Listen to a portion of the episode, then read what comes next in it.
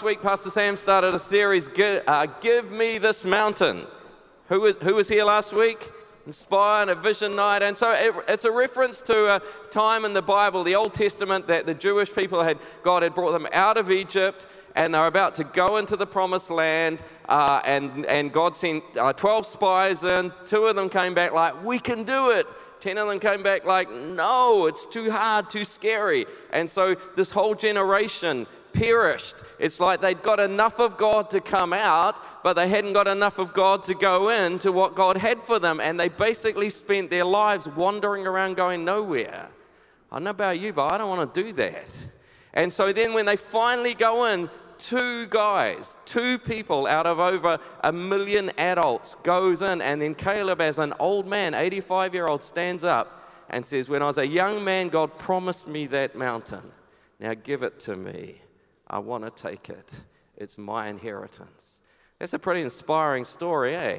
And, and, and, here's the thing for me it's like uh, Exodus says that there were over 600,000 men came out, assume the similar number of women. That's why I say over 1.2 million adults, two, two got hold of what God had for them. Now, we often talk about one in a million. So this is two out of one. Two out of 1.2 million managed to take hold of what God had for them. Probably worthwhile trying to figure out what was so special about them, right? Because I don't know about you, but I don't want to be the guy that wanders around knowing that there was something more, but I never got it. And it's like, I wonder, like, is it because they were bigger, they were braver, they were smarter, they were more intelligent? What was it about? What defined them? And uh, Pastor Sam, no, it's not going to work, guys. So if you can flick up the next one, that would be good. Uh, Pastor Sam brought this up uh, because my servant Caleb has a different spirit. Oh, that's good news. It wasn't their natural abilities, they just carried a different spirit. It's like maybe I could learn what that is. Maybe I could pick that up. Maybe I could get that same spirit in me that meant I'm part of the two, not part of the other million that never go in. It's like, okay, I want to, I want, what was the spirit that they carried? And then if you flick up the next one, it kind of, it kind of says, flick up the next one it just says this He follows me wholeheartedly. Like, I don't know about you, but that is disturbingly simple. Like, is that it? Like, is, is, that, is that really the deal breaker? Like, 1.1,999,998 followed God to some level, somewhere between 0 and 99%. Two guys followed him wholeheartedly and took hold of what, like, is that it? And, and what does that even mean to follow? Like, it, surely it's got to be something more sophisticated than that, more complex than that. Than these guys, they just followed God wholeheartedly. But I, when Pastor Sam was preaching uh, last week, as he was putting up scriptures, it's like it keeps coming up. I don't know if you noticed, flick up the next one, uh, when he says, uh, uh the Lord's anger was aroused and he swore this, talking about the others, because they have not followed me wholeheartedly, not one of those will enter the land. But down the bottom, no one except Caleb and Joshua, for they followed the Lord wholeheartedly. God says this 1,999,998, not wholehearted. Two guys, wholehearted. Sheesh. I probably want to figure out what this is about. It carries on, another one. Next one, uh, next one. Deuteronomy, when Moses kind of speaking to them, when the Lord heard what you said, he was angry, solemnly swore, No one from this evil generation so the good shall see the good land I swore to give your ancestors, except Caleb. He will see it, and I will give him and his descendants the land he set his feet on. Why? Because he followed the Lord wholeheartedly. It's kind of hard to miss it. And then if you flick up the next one, when they actually get into the land, this is when he's an old man. And now the people of Judah approached him, and Caleb comes to him and he says, You know what the Lord said to, said to Moses, the man of God, blah, blah, blah, when I was 40 years old? Down in uh, five or so lines from the bottom. I, however, followed the Lord my God wholeheartedly. So on that day, Moses swore to me, The land on which your feet have walked will be your inheritance and that of your children forever because you have followed the, the Lord my God wholeheartedly. He, like, oh my goodness. Like, is that it? Like, this is the deal breaker issue. All you got to do is follow God wholeheartedly, and nothing's impossible.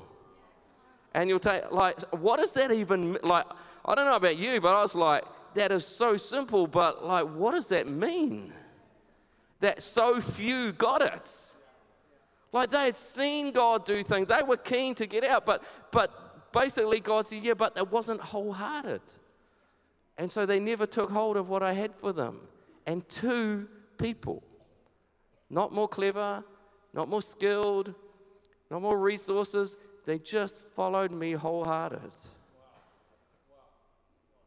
and nothing's impossible. I don't know about you, but I, I can, I can kind of see faith arising in people like, I want to be that guy. I want to be that one. I want to be the one that follows God wholehearted because it unlocks something in our destiny, unlocks something in the purpose of God, at the heart of God. Like, I want to find out what that is. And, and, and there's another, if you flick up the next one, there's a verse that kind of helps understand it. So uh, it says, you know, when they brought back the report, um, uh, and the other 10 said, No, we can't do it, it's too scary. And Caleb and Joshua stand up and, and um, they say that, Yeah, we can do it. And then verse 9, this gives you a clue. Only do not rebel against the Lord and do not be afraid of the people of the land. See, here's the deal. He said, like, there's two competing agendas here. There's two competing kingdoms. There's God's agenda, and there's these enemies that occupy the land. And here's the deal you are going to annoy one of those. You're going to disappoint one of those. You're going to frustrate one of those. Your heart is going to bend to one of those. And you either are going to wholeheartedly go with what God said you can do, and you're going to annoy the powers that currently hold that thing, or you are going to bend your will out of fear, out of intimidation, out of disappointment, and you're going to frustrate the purpose of God but your heart is going to engage with one or the other. And the only thing that's different about these two, we wholeheartedly followed God. We don't care about other agendas. We don't care about other purposes. Our life is not going to be dictated by fear of other powers that currently control the destiny that God has for us. God said He's going to do it. We trust His heart. It's going to be good. We're going to do it. That's what wholehearted looked like. Jesus picked this up. Flick up the next one. He said this. If you flick up, no one can serve two masters. You'll either hate the one and love the other. You'll be devoted to the one or despise the other. You cannot serve God and the, and the powers of this world that currently lay hold of your destiny. Or you got which one you're going to serve? Which one are you going to accommodate? Which one are you going to bow your knee to? Caleb and Joshua, we do what God said. So we're going to annoy a whole lot of other things that currently hold our destiny. Flick up the next one. Do you see, if you go back, this is your don't rebel against the Lord, don't be afraid. There are two powers out there, there are two kingdoms out there. You're going to annoy one of them. You're going to frustrate one of them. You're going to disappoint one of them. You just have to decide which one your heart is going to go for. Click up the next one. It's interesting. Um, a number of years ago, I heard this sermon by Brian Houston from Hillsong, and he said, You know, when people talk about the promises of God and the purpose of God and the destiny of God, see if, see if I can shift this without dropping anything. They, uh, they often have this picture of like there's this big present with this big bow on it, and my role is just go and pull the bow, and it kind of falls open, and there it is my future in God. And he's like, no, that's not how it works. And he flick out, flick out the next and he says, it's more like this. It's more like, uh, it's more like, like there's these big, ugly orc armies defending these big castles. And it's like, I'm going to have to go and fight for it. But we kind of have this, like, it's just kind of all going to, like, oh, if it's God, it's just going to land in my lap. And I, wow, this is beautiful. It's all going to come. But God, so it's all just going to happen. He's like, no, no. Like, seriously, uh, what planet do you live on? Thinking, because our worldview, we live in a planet in which there are opposing kingdoms. And God has a purpose for you, but everything good that God has for you is sudden, at this time locked up by powers and principalities that don't want you to have it. And you're going to have to take it off them and you're going to have to commit to a battle. You know, if you flick up, flick up the next one, it's interesting. I, you can kind of see, flick up the next one, why they thought this. You know, eh, if you go back and read the account, as soon as God brought them out, He goes, You know, I'm bringing you into a land flowing with milk and honey. A land flowing with milk and honey. Flick up the next one. This is as they're going on this journey. Next one. Exodus 13, a land flowing with milk and honey. Exodus 33, a land flowing with milk and honey. One more. Next one a land flowing with milk and I don't know if you heard like God just over every time you pray, you know where I'm taking I'm land with milk and honey, I'm land with milk and honey, a land with, I don't know what you imagine. I would imagine it was something like this. Flick up the next one. It kind of sounds like a scene, don't you think? Like there's just going to be sugar and like that. Doesn't it sound like that? That's where we're headed. It's just going to be amazing. It's like pull the bow and there I am. I just got the gold ticket. I just won the chocolate factory. But again, it's, if you flick up the next one, no, it's more like this. Ah, oh, and you see this, like you told us we were going to a land of milk and honey, and there's big ugly giants there. Like you didn't tell us. And if you read the account of the spies, this was the problem. Flick out the next one. Uh, this, is, this was the problem. You know, they go, We went into the land which you sent, us, and it does flow with milk and honey.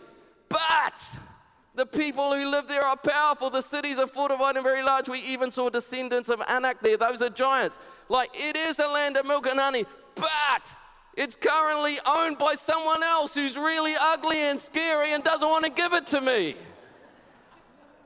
And here's the issue God has a wonderful purpose for you, but it's too scary. I believe God's given me a vision for business, but I just, I'm locked in shame. God's given me this plan, but I'm struggling with this. It's all about the, the whole, the difference between the wholehearted is there's no but. God said it, it's good. I know about that, but there's no but. 1,999,998 people, they knew God had something good for them, but, but it's just too scary. And so I'm going to accommodate the agenda of this other kingdom and I'm going to disappoint God and I'm going to miss out on my destiny. And I'm going to bow my heart to something that doesn't want me to take hold of what God's got for me. It's like, wow, like, is it that simple? If you flick up the next one, you know, if uh, we, you know, be clear, like Joshua, he's this, and, or Caleb's this old guy, he gives him the city, verse 14, Hebron. It belonged to him verse 15 Hebron used to be called this name after Arba, who was the greatest man among the Anakites. They were giants. He's like, the, the good thing that God promised Caleb that he held on to was actually owned by the biggest, ugliest giant that ever lived. He's like, Yeah, it's mine though. I'm going to take it off him. It's a great place. It's going to be awesome. I just have to deal with the giant, and then it's going to be wonderful.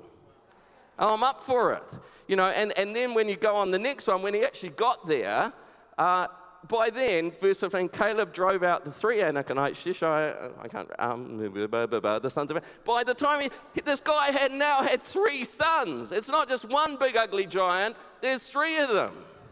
And Caleb's like, God promised me this place. God said it's going to be a wonderful place. I see past the obstacles, I see past the giants, I see past the defenses, and I see the purpose of God that God's had for me. And if God has promised me, we can do this. But I get that it's going to be a fight. I get that I'm going to have to overcome stuff. And 1,998,998 people said, too hard. I'll just miss out on what God's got for me because it's too hard, too scary, too much. Yeah, it's a land flowing with milk and honey, but. And today, something's got to rise up in us that says, I'm up for the fight.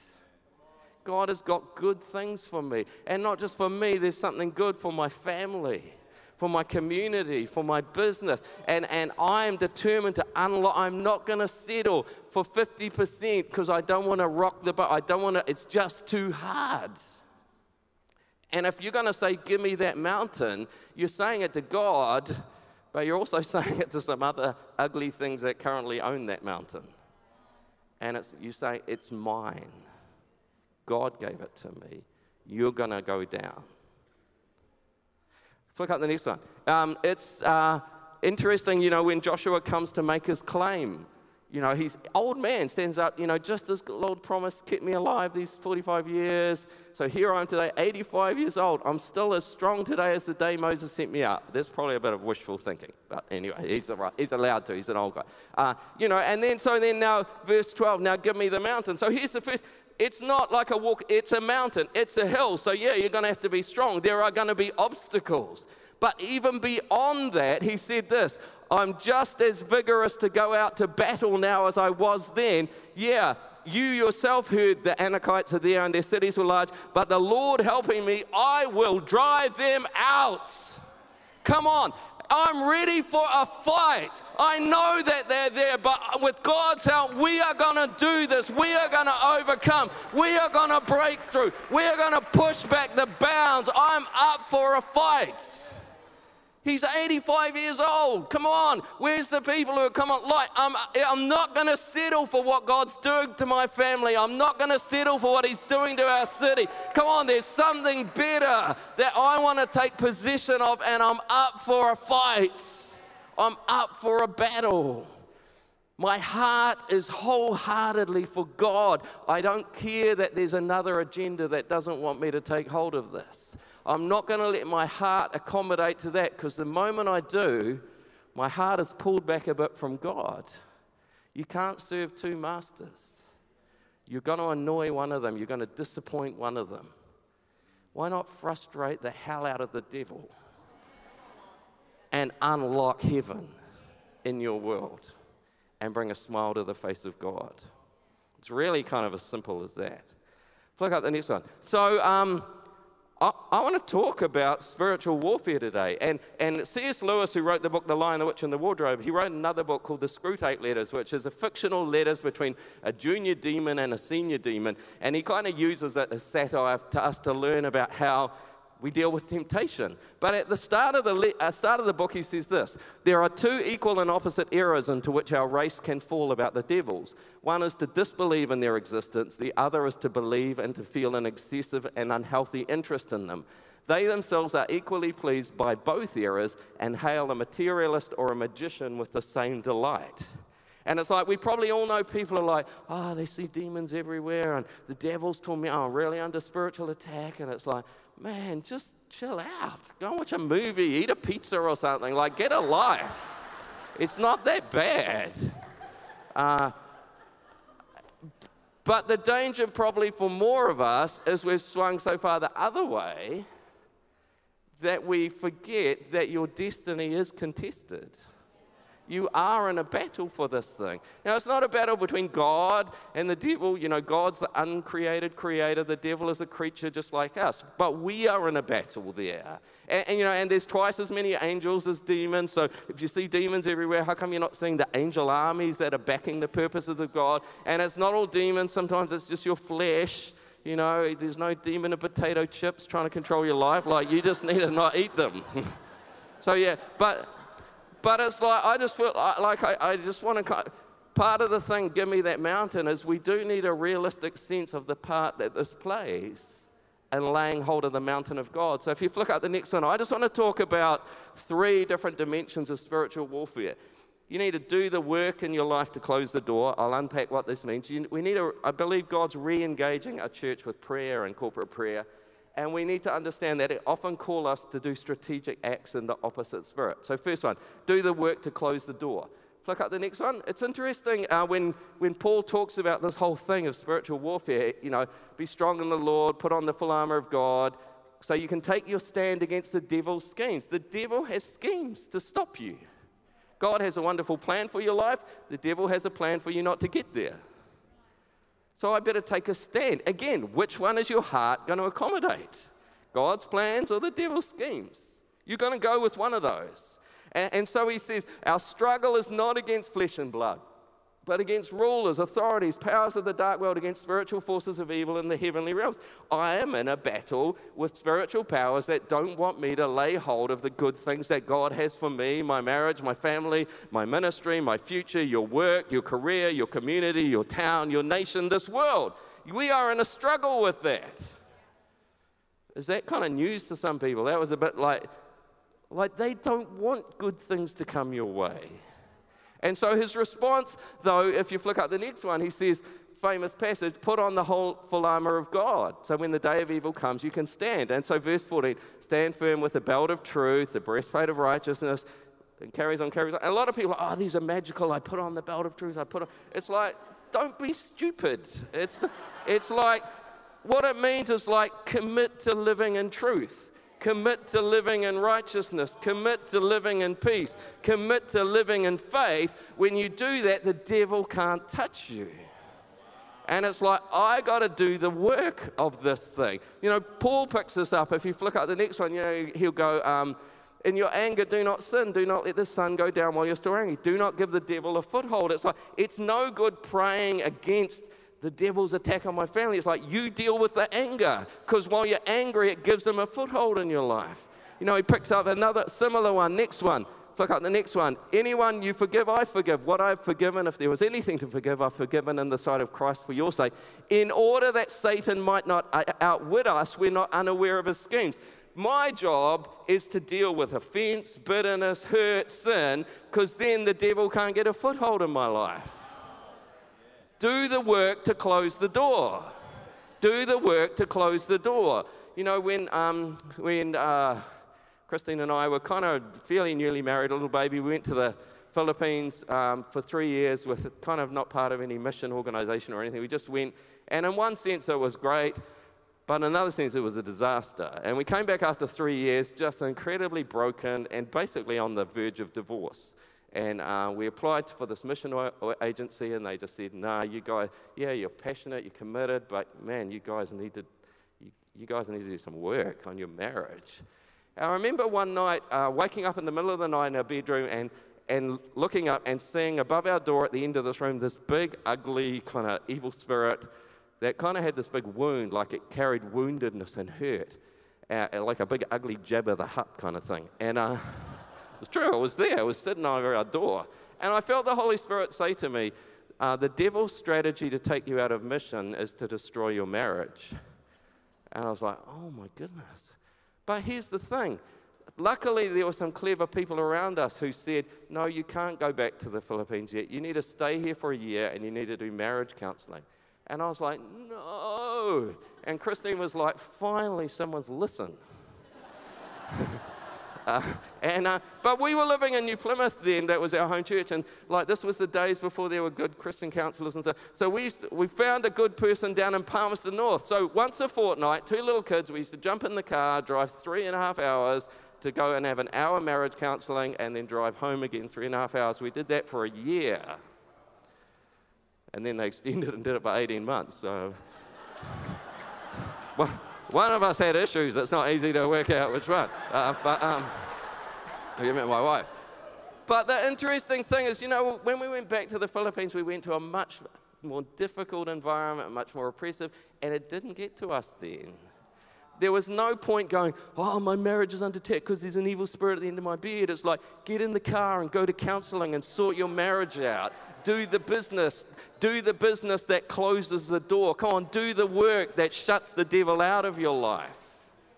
Uh, you know, a few weeks ago in the discipline, I don't know if you got that.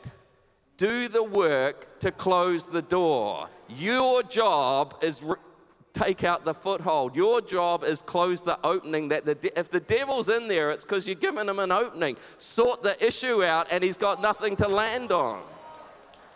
You know, a few weeks ago in the discipline um, week around the um, Inside Out thing, they had a great panel here at night, and they did Pastor Ed, and they did you know physical, spiritual, financial, relational. And I was thinking about it this week, and I was thinking like, it's interesting the way that we approach like relational, financial, spiritual is often different to the physical. It's like, oh yeah, I could go, oh yeah, my marriage is under attack from the devil. Lord, I'm just praying for a victory. Or oh my, I'm under a you know spirit of poverty, generational curse. I'm just praying for a breakthrough, and you know da da da. da. But you, it's like with the physical. You wouldn't be sitting there in the chair with your big bucket of KFC chicken, go, I just rebuke the generational curse of obesity. Would you? It's like, get out of the chair and go for a walk. Like, do the work to close the door. it's like, do the work to close the door. So the devil hasn't got a foothold in your life. Okay, I'm glad you didn't like that. That's a bit better. Okay, next one. Part of spiritual warfare is like Pastor Sam talks about sometimes we've got to come down off the hill and go through the valley to take our mountain. Bill Hybels talks about the tunnel of chaos. It's like, yeah, actually, my marriage is a mess. I gotta go, we gotta get some help. My finance is a mess. I gotta, I gotta walk through this chaos to sort this stuff out. I gotta, I gotta get some help on some stuff. It's not all good. And I'm sick of that making me vulnerable to the enemy's attack. I'm going to walk through the tunnel of chaos. I'm going to do the work to close the door. But you know, the second thing I just want to talk about is the place of prayer. And I, I just feel like God is, God is restoring an amazing passion for prayer in Equippers. Uh, and led by Pastor Sam. And it's like, just, you know, the place of prayer. And as soon as we under, because someone said prayerlessness is the ultimate sign of independence from God. It's the ultimate arrogance. It's like, I got this. I can do this. Prayer immediately says, I need you, God, and I need you to move in my life. You know, and just uh, Pastor Sam and Pastor Bruce both talked recently about just kind of daydreaming and letting God download stuff. Uh, I believe that the, I believe God showed me this week that there are businessmen and professional people in here. If, if you will just go and lie on your bed and daydream, God will download plans and designs and schemes and business ideas and strategies. And, and it's like, I want an X factor in what I do. I, I want to connect. Prayer sounds so spiritual, kind of, doesn't it? Like, if you, if you say, Oh, I spent an hour in prayer last night, that's like, Whoa. If you say, oh, I just lay on the bed and daydreamed. But that's what you need to do connect with God. But this whole thing of prayer, flick up the next one. You know, I, I, uh, I you know, the Ephesians, the armor of God thing, you know, be strong in the Lord, struggles not against flesh and blood. Next one is the whole armor of God thing. And then we normally finish at verse 17. But look at the next one. Next one. And. And means this is still part of the same discussion. Yeah, put on all that armor, like deal with the stuff, and pray. Like, and pray.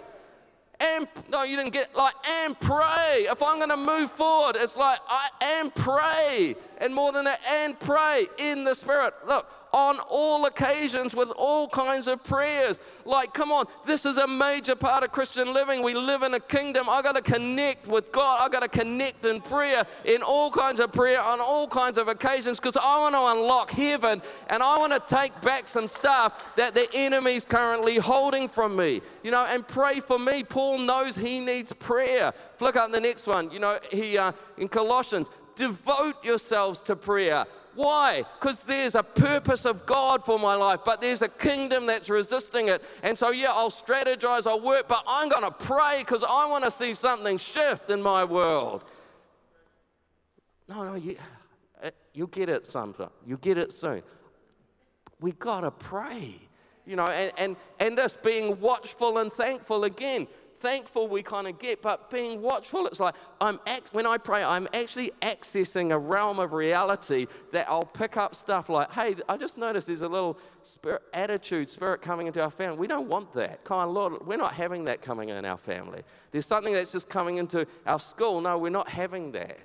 No, I, am I'm, I'm seeing things coming and I'm resisting it. I'm seeing enemies that are stopping us and, and, uh, and I'm pushing it back. And not only that, I'm also seeing when God's bringing something and I'm going, Yes, God, this is about to happen. Come on, bring it on. I know what you're doing. I can align my life. But if I'm not praying, I'm not hearing what God is doing and I'm not being aware of the devil's scheme and I'm just blundering around.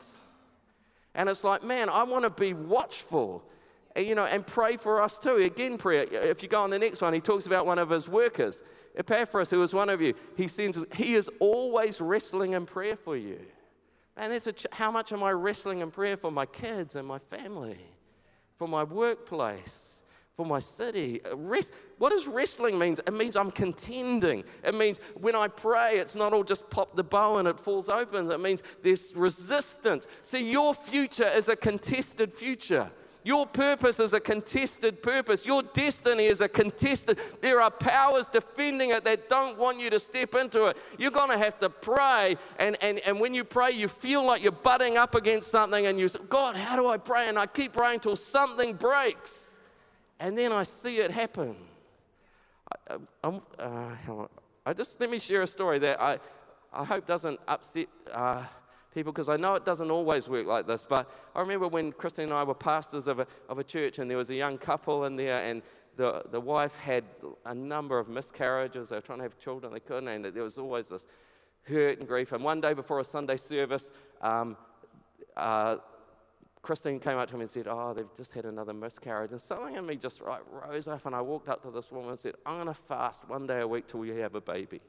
And then, it, you know, those moments you go, what a stupid thing to say.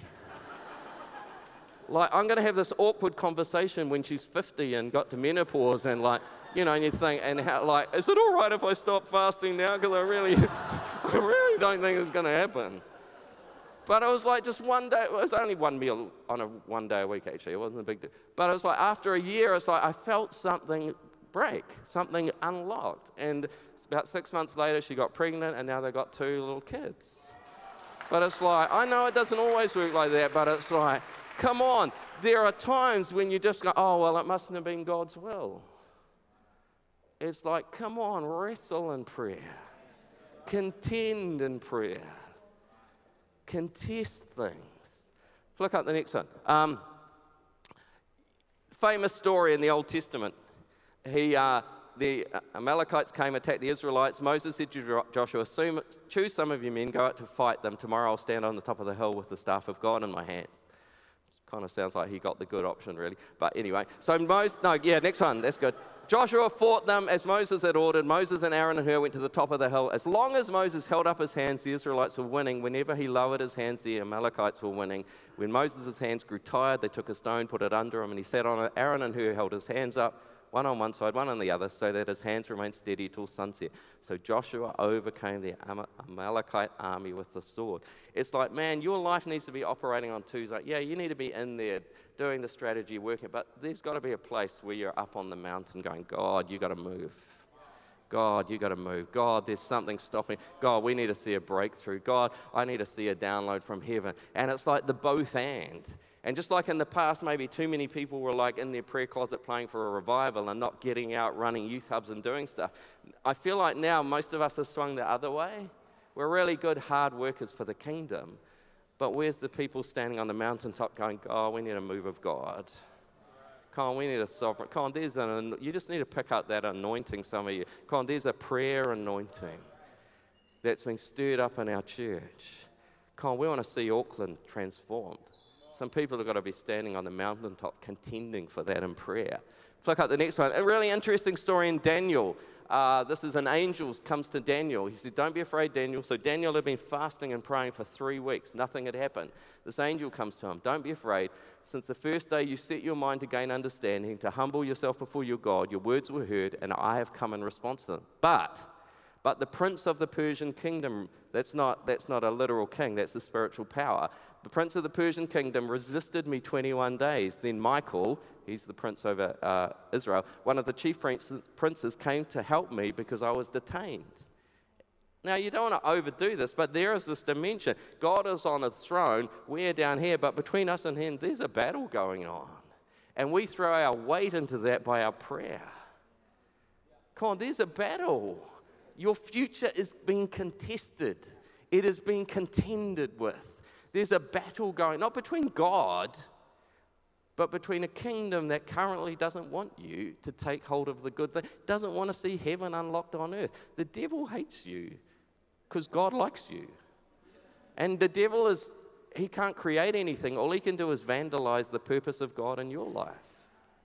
And so his and he knows that he's lost. He knows so he's in the last ditch battle just to cause as much damage as he can and mess up other people's lives like his.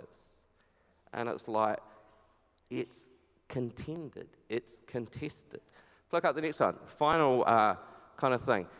If if we've got to do the work to close the door, if we've got to pray, often those come together in a sense that there's often strategic things that God calls us to do. That once we know that there are spiritual powers of a certain nature, often the key is understanding them and doing something in the opposite spirit because they have no power and suddenly they're subverted. They, they feel like this big, powerful thing. But when you, when you understand the opposite spirit of the kingdom, it's like they've got nothing, they can't touch you and they can't resist you. Let me, let me show you. Jesus talked about this. Next one. Um, you have heard it was said, eye for eye, tooth for tooth. I tell you, don't resist an evil person. Someone slaps you on the right cheek, turn the other cheek. If someone wants to sue you, take your shirt, hand it over. It's like, don't buy into the same spirit.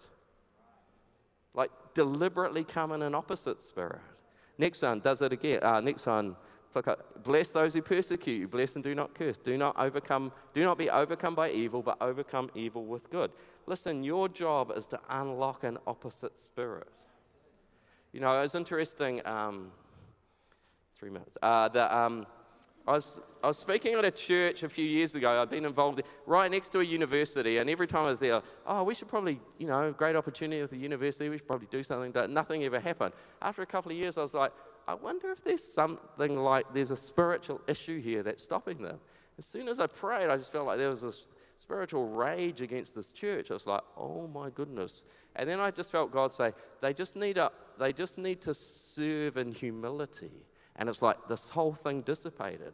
And it's like, and then you put the, then you kind of work it out. You go, oh yeah, university pride, arrogance. It's like you could rise up. Oh yeah, we're going to have apologetics lesson. We're going to show them that we've got the answers. But you're just buying into the same spirit of pride. But you go, actually, you know what? We're going to come underneath. And we're going to serve. And it's like it just, it just evaporates. You know, I know uh, Pastor Bruce and Helen, Pastor Sam often talk about their sense. You know, in Auckland, there's the spirit of pride and prominence. It's always been the biggest and the best. And so, why did the open heaven work? Because it wasn't about anyone getting pride or prominence. It wasn't about names. They came in an opposite spirit, and it just opened heaven. Like, we need to start to learn to operate in, in an opposite spirit. Uh, you guys can play something if you like. I just want to read a, I, didn't, I haven't got a slide on this, but um, flick out the next one. So there's a famous prayer called the Prayer of St. Francis. It says this Lord, make me an instrument. Maybe you can stand and uh, maybe just close your eyes or raise a hand at her. It's like, just begin to, maybe, uh, yeah. God has got a wonderful dream for you. He's got a mountain he wants you to take.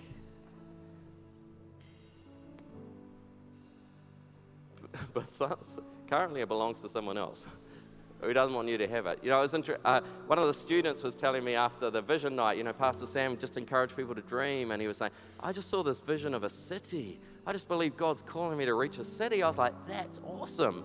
And he goes, Yeah, but it was covered in this cloud. I'm like, what do you mean? Like a dark spiritual presence. It's like, welcome to the world of Caleb. God's promised me a city, it's currently covered in a cloud. I'm going to take it for God.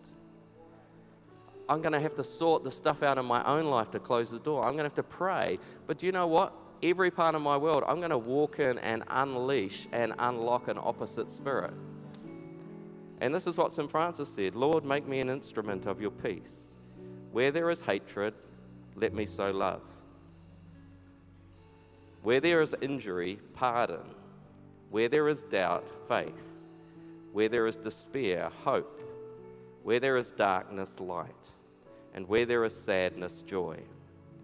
O divine Master, grant that I may not so much seek to be consoled as to console, to be understood as to understand, to be loved as to love.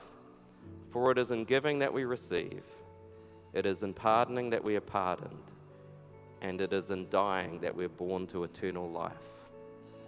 Con, you have a mandate from heaven to go and unlock the spirit of heaven into your world. In places held by powers of pride, unlock humility and service. In places of despair, unlock hope. In places of woundedness, unlock healing. Come on, that's the mandate. And the devil can't touch you when you unlock the opposite spirit of the kingdom of heaven into your world. Come on, this is a moment that God is looking for a generation that rises up and say, Give me that mountain. I want to take it back, not just for me, but for the people currently being held captive in there. Come on, I want them to step into purpose and destiny and freedom. Come on, and I'm willing to pay the price because I'm going to serve God wholeheartedly. And I say, give me that mountain. Come on, give me the mountain, God. Come on, I want to see the devil defeated. I want to see something rise up.